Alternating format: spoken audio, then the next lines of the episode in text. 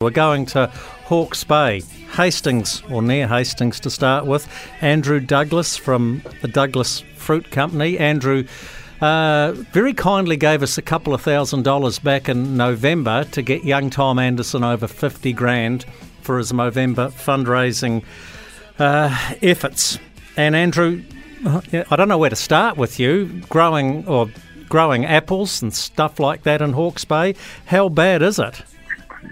Yeah, good morning, uh, Jamie Rowe. Uh, thanks for having me. Yeah, look, it's um, I suppose the only word that we can come come to, and, and you've heard it before, is complete devastation.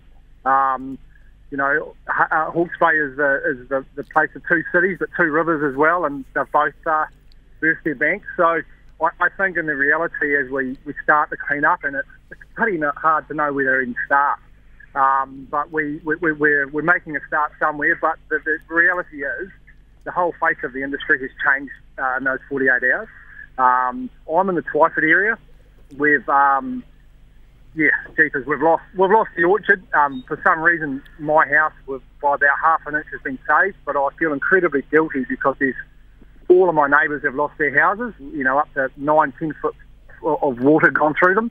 Um, but again, like everything, there's you know some outstanding people out there doing good stuff, and we're trying our best, and we're taking one day at a time. Well, I admire your, your attitude. It must it would be very easy to get down on the dumps. When you say the industry's changed overnight or over uh, 48 hours, will, will, will this be the end of orchard well, or horticulture as we know it in that area? Will people rebuild from this?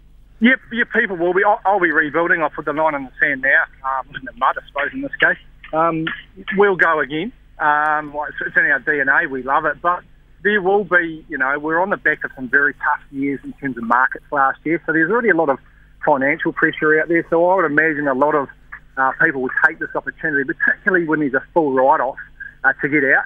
But you know, you know, we, we 30 seconds feeling sorry for ourselves, but you know, we didn't get any cell phone reception until last night, and, and now we see the different parts of growing in Hawke's Bay that are 10 times worse than us, we're going to have to have some really big conversations, Jamie, because I don't think what we're the area currently planted in is, is, is, we're just not going to be able to get back. Even if people want to, the the, the silt and the damage and what, what it's going to do in terms of the dynamic of our industry, it's changed. And um, little too early to tell. There's some fantastic stories out there.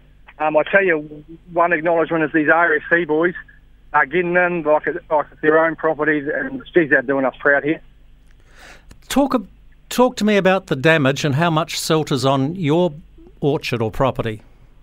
Uh, so I'm just out of, I'd be, I, I suppose, uh, um, one and a half kilometres away from the river.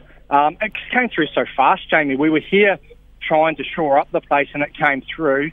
Uh, put it this way, I walked down my driveway the next morning, and I was up to waist deep.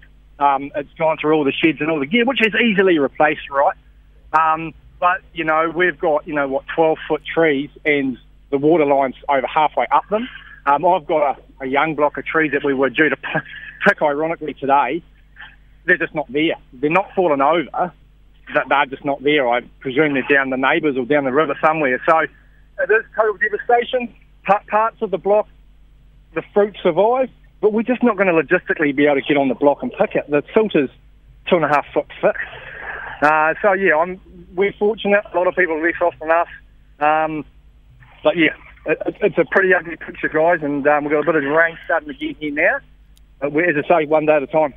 Wow. So in terms of the apple industry, that almost at the height of harvest, this could not have happened at a worse time. There's going to be an apple shortage. Yeah, there, there, will be. You know, we've got a health and safety issue around the water that's touched the lower part of the canopy. Um, and, you know, again, there will be parts of Hawke's Bay that can pick right now. Um, but logistically, there's no roading, there's no bridge to the port. You know, we're not, there's no power to most of the pack houses. We're not going to be able to pack this fruit and keep it into the quality parameters that we need to deliver the market. Um, certainly, that's what it looks like right now. We, we hope it changes. There's some uh, a lot of work going on the place to get us up and running. But the reality is, Jamie, there's a priority above picking and packing bloody apples, and that's to get the community back back up and running. There, there, there are parts of, of this area, uh, the Pakowhai area in particular, and, and you know, that'll, that'll never have trees in it. I, I don't know. maybe, you know, as Mr. Paynter from Yummy said this morning, maybe 50, 100 years, the, the, silt, the silt is six, seven metres deep, mate. It's, I just don't think, uh, I haven't seen any, any footage because we've got no connectivity, but, but I don't think we should underestimate the overnight 48 hours, the horticultural industry in, in the North Island has been decimated, and I, I don't know if we'll ever we'll never recover fully um, because of the effect of it, the whole dynamic of the river. There's just we're not going to be able to grow a lot of these crops in in these places. Wow, what a sobering message, uh, Andrew Douglas from um, Cape Produce, Douglas Fruit. Thank you so much for your time. Thank you. Thanks, Jamie.